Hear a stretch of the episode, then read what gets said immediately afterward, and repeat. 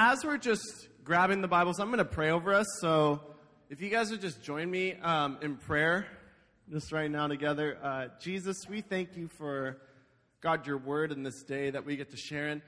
God, we thank you for those who have been uh, fathers to us in our lives, whether it's been our fathers, our grandfathers, or whether it's just been men, um, Lord, who have listened to you in our lives and um, have answered the call to reveal just the Father's love.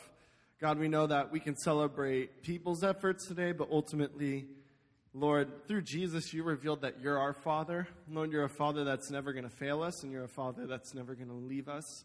So, Lord, we want to discover and live under that, Dad. And so we thank you for today, and we praise you. And it's in Jesus' name. Everyone said, Amen. Um, go ahead and open to Daniel chapter 1 if you haven't yet.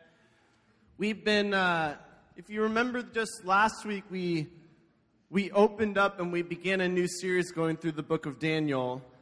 And Daniel is one of the, I would just say it's one of the most interesting books of the entire Bible for many reasons. One um, is that it's where it begins and where it takes place, as we talked about last week, is in kind of, I would say, even a post kind of Christian culture where there was a point where Israel was this nation, but because of its sin, that it had been exiled into this wicked empire called Babylon. A lot of people actually would compare just the movement of that nation um, a lot to where we're kind of at even today. Because there was a lot of questions about where was God in the midst of the people because of what was going on. And believe it or not, about 10 to 15 years ago, whether it was in just culture, whether it was in schools, whether it was in government, social, just kind of celebrities, uh, Hollywood, it was the cool thing to be a Christian. But culture over time has changed in such a way where many would consider being a Christian and following Jesus as the minority. And in the same way, that can cause people to question, even in the same way, where is God? Well, it looks like it's going backwards, not necessarily forward. Those have been a lot of the same questions people like Daniel that we look at and his friends might be asking because of the changes in the culture. But even as we mentioned that this is a book about God being the king of heaven and earth and that nations come and go, but God remains forever in it. And even in the midst of a culture that's changing, there was a man and there was a group of men who didn't change because of who they stood on and because of the kingdom that they themselves served. And so I want to I want to look at one specific passage in Daniel chapter 1. We're going to reread a few of the same verses, but a lot of the verses are going to be different. And if you look in verse 3, we pick up right after where they've been exiled from the nation of Israel. And this is what it says about them in Babylon. Verse 3 Then the king ordered Ashpenaz, the chief of his court officials, to bring into the king's service some of the Israelites from the noble family um, and the nobility. Young men without any physical defect, handsome, showing aptitude for every kind of learning, well informed, quick to understand, and qualified to serve in the king's palace. He was to teach them the language and literature of the Babylonians. The king assigned them a daily amount of food and wine from the king's table. They were to be trained for three years, and after that, they were to enter the king's service. Among those who were chosen were some from Judah Daniel, Hananiah, Mishael, and Azariah. The chief official gave them new names. To Daniel, he gave the name Belteshazzar. To Hananiah, Shadrach. To Mishael, Meshach. And to Azariah, Abednego. And if you remember, we talked about this last week. One of the things that Babylon did, um, one of the reasons why it was one of the fastest growing empires in world history, might I remind you, is because of the way that it treated the people and the nations that it took over. See, they were clever in what they did. They didn't necessarily put them into harsh slavery. They didn't whip them over the back and make them work 13 to 15 hours a day until they broke their spirit. But what they did was they invited them in to become a part of the culture. They showed them how lavish and luxurious their life was. And what it would even say here is that they ate at the king's table. So they were eating some of the best food in the world. Amen? Does that sound. How many of you love your food in here? Oh, yeah. You can take my house, you can take my car, you can take my family, but don't touch my food. Amen? Amen. And that's where you see they go straight for the food when it comes to them and it comes to their life. But then it continues on. It says, but Daniel, everybody say but. Yeah, gotcha. But Daniel resolved not to defile himself with the royal food and wine. And he asked the chief official for permission not to defile himself this way. What that means is this in Jewish culture, they had rules about, they had dietary restrictions about what to eat and what not to eat. And so that's what it was saying. It wasn't saying that the food was unhealthy or not FDA approved or anything of that nature. So it says the chief official, or sorry, it says now God had caused the official to show favor and compassion to Daniel. But the official told Daniel, I am afraid of my lord the king who has assigned your food and drink. Why should he see you looking worse than the other young men your age?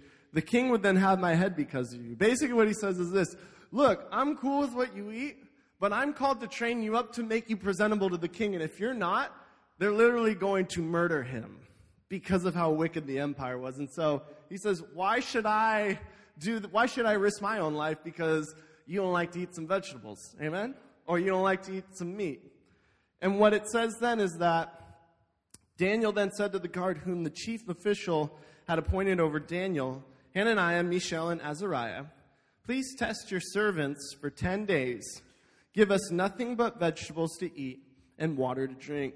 Then compare our appearance with that of the young men who eat the royal food, and treat your servants in accordance with what you see.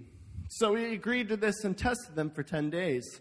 And at the end of the 10 days, they looked healthier and better nourished than any of the young men who ate the royal food. What a surprise. Vegetables are good for you, amen? So the guard took away their choice food, yes, their choice food, and the wine that they were to drink, and gave them vegetables instead. To these four young men, God gave knowledge and understanding of all kinds of literature and learning. And Daniel could understand visions and dreams of all kind.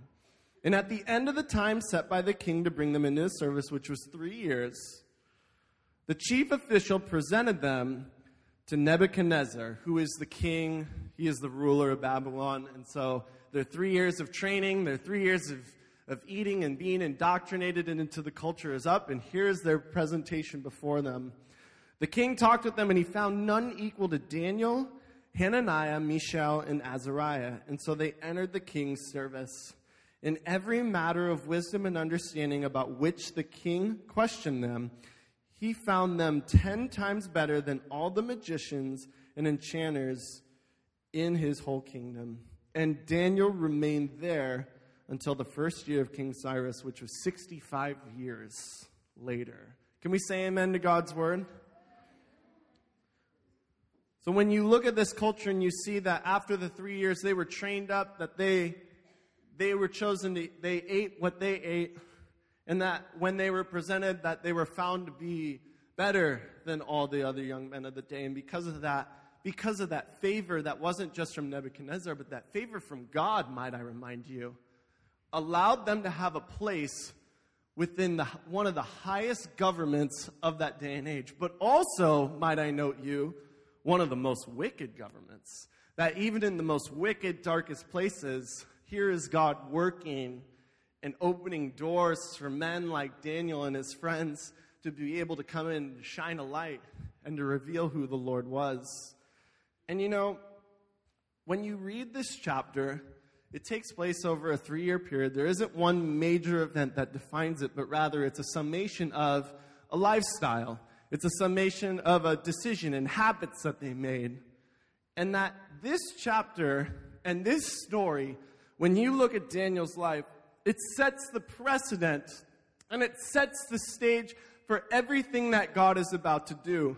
Because when you look at the story of Daniel and you look at all the incredible things that God did through him, whether it was revealing dreams or visions, whether it was speaking matters of wisdom to the king, whether it was giving glory to God, whether it was praying to God, whether it was staying faithful to God when going into the lion's den, you see these incredible things happening, but it all has to start with this. And it's important to look at that because it's fascinating that God would start with vegetables. Amen? It's interesting that God would start with something like your diet which can just seem silly. Because following and seeing Jesus work in your own life, how many of you want to see God work in your life? How many of you want to see God work through you? How many of you want to know God more intimately? How many of you want to have peace? How many of you want to have assurance and confidence of who God is in your life? Because, in the same way that God did that through Daniel, He's doing it through you and desires that for you just as much as you desire it for yourself. But something interesting about God is that God doesn't just start with the big things, He starts with the little things, He starts with the daily, consistent things. And oftentimes, more than not, following and seeing Jesus isn't just in the big things, but it's in the little, day to day, consistent habits and patterns that make up your life. Keith, one of our pastors on staff here, said a couple weeks ago, he said, First, you make your habits, and then your habits make you. If you want to learn what someone is about, look at the things that they do consistently in their life. Look at the things that seem to repeat in their life. Doesn't necessarily define them, but if you want to know what your heart's about, if you want to know what's important to you, look at the things that happen as a pattern in your life. Amen? You'll learn a lot because everybody is destined to succeed and fail at times, but it's the things that you do consistently that give light to what you believe in, gives light to what you give your time to, gives light to ultimately what you put your hope in as well. Amen? See, it's interesting because when you're talking about something like food, can everybody say food? Food is defined as any nutritional substance that people or animals eat or drink in order to maintain life but it's also meant to grow as well. Food is one of the most interesting unifiers, I think, in humanity, in our world, and in our universe because no matter you know who a person is or who a person isn't, no matter what their background, we share all these common traits of humanity. We have these needs, and one of them is food. You can't just stop eating, no matter if you've been eating your whole life. It's something that you got to continue to do. You need water, amen? Some more than others. And in that, it's interesting enough because when you look at something like God's Word, which is what I want to talk about this morning, because it's not just a matter of feeding on physical food, because God has created this world in such a way that when you see physical things, it gives light to something greater. Because, in the same way that we're to feed on physical food to maintain ourselves, but also to grow healthy and to grow strong, in the same way we were made to feed on God's Word in order to maintain ourselves, but also to grow strong in the Lord as well. Amen. I think if you're talking about God's word, how many of you have ever heard of God's word before? There is a reason why when we we come forward in whatever we do that we start with this right here that we never neglect this. We don't go around this word because truly it is the Lord's word and it's it's what our faith is built on. And in that I would just say there are so many things that are said about God's Word, many things that you've heard from pastors, leaders, friends, parents, school, culture, you name it. But I think when it comes to it, probably one of the best places to start with talking about God's Word or listening to who says about it is probably Jesus. Amen? Like, if you're going to hear someone's personal kind of point about something, when it comes to the word, I think Jesus would probably do a lot better than maybe one of us, right? Amen. That would be, it'd be like an example of if you wanted to learn about basketball, you wouldn't talk to Daniel Esborg, amen? But if Michael Jordan walked through your door, you would probably listen to him before your grandma, amen? You probably because of what they know and what they've done of the sport. But in the same way, when Jesus walks in and when Jesus talks about God's word, it's the same thing as well. It's probably when God starts talking about it, we should probably listen up, amen, because it's probably pretty important. And one of the things that God says, Jesus would say this in Deuteronomy 8 3. He would actually quote what God said to Moses is that he says, Man shall not live on bread alone, but on every word that comes from the mouth of God. He would equate God's word to bread. He would look at it in the same way that it's like food for your soul. That the word isn't just something necessarily that we we know. It's not just something that you memorize. It's not just something that you check off a box for, but it's truly it's food. It's food for your soul. It's something that you absolutely need. It's something that you cannot lack in in your own life. In the same way with food, it's not something that's intended to take days off. Sure, you can go without eating for an entire day, but that usually doesn't work well, amen? How many of you have had to go days without eating food for various reasons? Not very fun, is it? Not very healthy, is it? You're starving. But how many times do we starve ourselves spiritually by not feeding on that same word for days, weeks, and months at a time, and not even realizing it? feeding ourselves junk of this world to make place for something that was meant for God in our own heart. You know, there's a pastor, his name's Andy from Eugene Faith Center, and he says something funny. He says, You know, you can live on Doritos. He says, but you ain't going to be very healthy. You're going to be pretty malnourished, but you'll just make it by. He says, but that, but what that means is that God has so much more in store for you. Amen. See, some of us are feeding on Doritos in our life and we think, oh, this tastes amazing, but we're malnourished, we're weak, we're not anything close to what God has in store for us. He says, if you would just feed on my word, you would realize what I made this word for you would do to you. Amen. And in that, it's interesting because when you look at how Jesus would describe it, he says to feed on it. In fact, in Joshua 1 7 8, God himself would speak on God's on his word as well. And he says to be strong and be very courageous. And I'm going to get back to that first sentence in a second, but it says, Be careful to obey the law my servant Moses gave to you. What he's talking about is this. He's talking about the word of God. And in that, he says, Don't turn from it to the right or to the left, so that you'll be successful wherever you go. And he says, Keep it on your lips. He says, meditate on it, think about it, let it sit on your heart, day and night that you'll be careful to do everything in it. And then it says, then, everybody say then, then you will be prosperous and successful. Because isn't it interesting that when God would describe His Word, He doesn't say, read the Bible every day. That's not what it says. It says, keep this book on your lips and on your heart. I want you to think about it in your coming and your going. I want you to think about it. I want you to wrestle with it day and night. And it says, and then and only then can you truly be successful in what God's plan is in your life? Because it's impossible to do God's will without God's word. Amen? You need God's word in your life. You were made for God's word. It's not just, oh, you need to do this. It's no, there's something greater going on with you in your life. It's that you were made to ingest God's word daily. Amen? It's a correlation between your life and your relationship to the word. And when we talk about things that we need to feed on, I think God's word is probably one of the most important. Amen.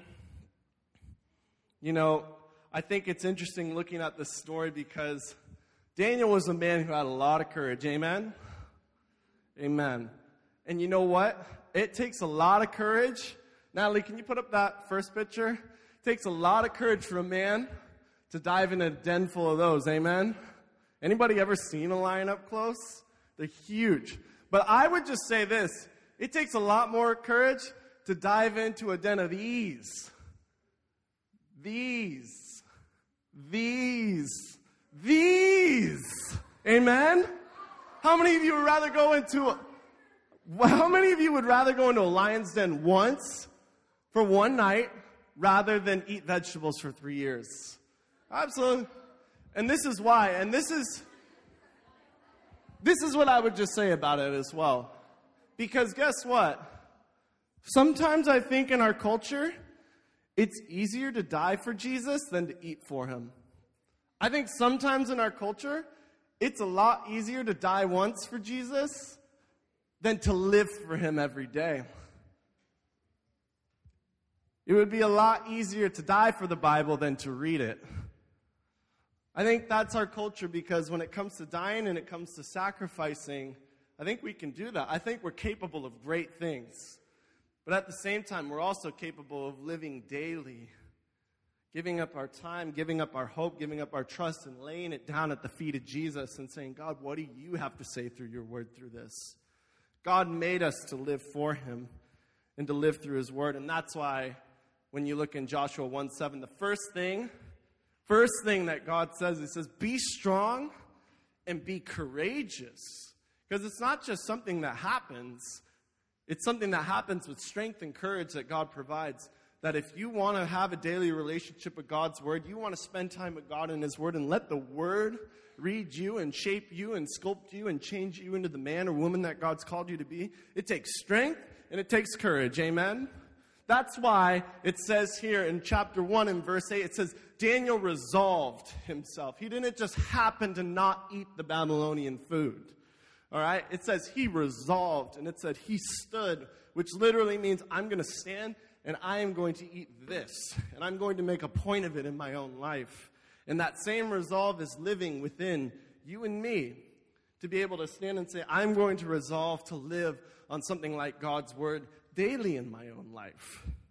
And so, in that, I, I just wanted to just take a moment to talk a little. I want to switch gears a little when, it talk, when you're talking about God's word because I know there's a lot of questions when it comes to what, is, what about the Bible? How do I know I can trust the Bible? How do I know I can really do it? And there are different ways to look at it. There's one way where maybe you live in a society where your teachers openly question and doubt the Bible and its validity. They say it's, a, it's an ancient book full of lies. That's a real reality for people. Those are real questions. And so there are sometimes when, you know, like people say, How can I trust the Bible's real? And it says, Because the Bible says it's real. And it, it is, but sometimes that can be hard to trust and to grow in that trust. Amen? So I just wanted to look at a couple just things to just kind of even speak to the validity of the Bible because one of the points of it is that the Bible is consisted of 66 different books over a 1500 year period with 44 different authors on three different continents. Most of those authors didn't know who each other were, but because of God and because of his remaining nature, God remains the same. That's why you don't read about one God in one book and a completely different God in another book because of God's unchanging nature. There are different types of tests. One of them is an internal test. What does the Bible say about itself? Well, the Bible says it's, that, it's, that it's truly God's Word. You know, there are books out there that people believe in where the authors of those books don't even believe in it. You know, like the Bible doesn't necessarily do that. But when it comes to external things, I, I just wanted to look at a couple things that can even just a touch base on its validity. One of them, one of the biggest arguments that actually, maybe you've heard this one before, is that, you know, it speaks to dates and it speaks to times and it speaks to locations. And archaeology has proven that many of the things are fake in the Bible. Well, Nelson Glueck, everybody say Glueck. Glueck. I'm going to give a second MJ reference. If you're talking about archaeology, this guy is the MJ of archaeology. He's found over 1,500 biblical sites throughout the Bible throughout his life. And he says this quote here he says, It may be stated categorically that no archaeological discovery has ever controverted a biblical reference. Scores of archaeological findings have been made which confirm in clear outline or exact detail historical statements in the Bible, and by the same token, proper evaluation of biblical descriptions have often led to amazing discoveries. Basically, what he says is there's never been a discovery that's contradicted the Bible. Every discovery that they've made has lined up with it. That is incredible when you're thinking about a book with 66 different lo- books and authors and locations and things like of that nature for it all to be correct. As well, when it comes to the validity of it, when you're talking about original manuscripts, people might say, well, maybe the Bible was written correctly, but then people, how do, what if they changed it over thousands of years? Well, when it comes to original manuscripts of the Bible um, and itself, compared to other things like what Plato or Caesar or Homer's Odyssey, how many of you have ever had to read that for school? That's just as, um, that would be put in the same category. Here are the original manuscripts. Plato has seven, Caesar 10, Aristotle 49. Homer's Odyssey is the second uh, most manuscripts for an ancient document at 643. The New Testament, literally eight times as many. And so when your teacher goes, Oh, read Homer's Odyssey, it's great, they never question that. But when somebody questions the New Testament and the Bible, it just has just as much just facts to it as well. One of my favorite ways that the Bible would even testify to itself externally is simply this. It's called uh, prophecy. Can you all say prophecy?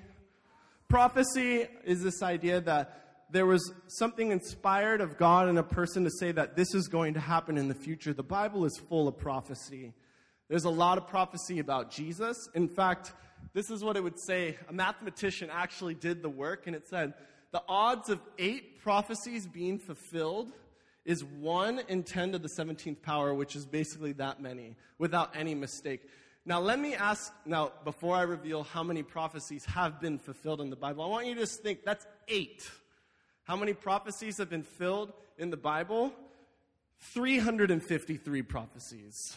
None of them have been contradicted. And so that number, that's only to eight. And when you think about 353, that's pretty solid evidence, amen? That the things that the Bible remain true. Now, there are still prophecies that are still unfulfilled about the end times and Jesus coming back. But given that validity, just from statistics alone, shows you that it's true. Now, I want to switch gears back now again to it because we don't believe that it's just an accurate textbook. That's not the only purpose that the Bible serves, but once again, it's truly God's word that we feed on. It's food. You know you can trust it, so now you can feed on it. Amen? And there are so many deeper things than just acknowledging that it's true because it truly is food for your heart and it is truly something worthy of your daily devotion. Amen? In fact, some of the things that I would just say God's word is a light unto our feet. It opens our eyes to how God feels about us and the world around us. That when you're spending time in God's word, you're actively hearing daily all the different ways that God loves you, the way that God loves the people around you, and what God has in store for this world around you. You know, faith is this idea that God loves you and wants more for you than you could ever imagine. And once you begin to open up God's word, you begin to see that in detail, what He has for you. And when you know that in detail, when you hear God speak to you that way, when He opens your eyes and gives you understanding, it gives you a newfound confidence. You know, I think it's interesting because when you see people who are consistently living in Daily's Word, they carry a different confidence about themselves. They carry a different security about themselves, even if people around them are not affirming them in that same way, because it's like somebody's been hearing what Jesus thinks about them and they're carrying that confidence around them. They're not looking for it in the people around them, they're not looking for it in their friends at school, not looking for it on social media because they're getting that true affirmation from God in His Word. And that's the affirmation that God wants for us. Amen? In fact, what I would also just say is God's word reveals God. That's one of the simplest points, but one of the most powerful points. And I would just say this if you had to reveal everything about yourself, let's just say to a people that you didn't know, and you sat down and you wrote about 1,300 pages about yourself, about where you've been, how you handle the world around you, how many would get tired after two pages? How many of you would be like, there's not really much else to know about me? But if you really wanted someone to get to know you, where you've been, let's say you begin to write down all these different events of your life. You wrote down of times when you were successful, times when you loved people, times when you, when things were rough. You write down when times when you had to forgive people, times when you struggled to get to truly know your entire heart. And you wrote 1,300 pages and you gave it to them and they said, ah, you, we don't know anything about you, and they just threw it behind their head, would you be like, Are you kidding me? But let me ask you something. When God has revealed his story and his heart and his character and where he's come from in hopes that you would get to know him and to love him. That's the same thing that he does to us and has in hope for us. And so instead of looking at it like it's a, it's a check mark, I need to get this done, what if we looked at it as God has extended his heart that reveals his heart in detail for us? This is an opportunity to get to know the one true living God and everything that he has in store for us. There is nothing more valuable in this world than this right here. There is no more greater potential for you in your life than knowing this and knowing it, knowing God through it. It's an opportunity, is what I would just say, if you're willing to take it and you're willing to go after it. In the same way, I would just say God's word transforms us from the inside out. And when you look back at these verses, that at the end of 10 days, they looked healthier and better nourished than any of the young men who ate the royal food. So the guard took away their choice food and the wine that they were to drink and gave them vegetables instead. And that even the king would recognize it. It's this when you're digesting the word, it transforms you. You look different to the people around you. You begin to change and you become more like Christ. And even things that you can't even see because you're you, that other people can see in you, you're changing. You're loving more. You're quicker to forgive people. You walk around with a different confidence, and that's because you're hearing what, how God feels about you. See, when you're daily and consistently in God's Word, spending time with them, it transforms you in the same way that eating a healthy diet transforms you physically as well. I'm going to ask Jamie and the team.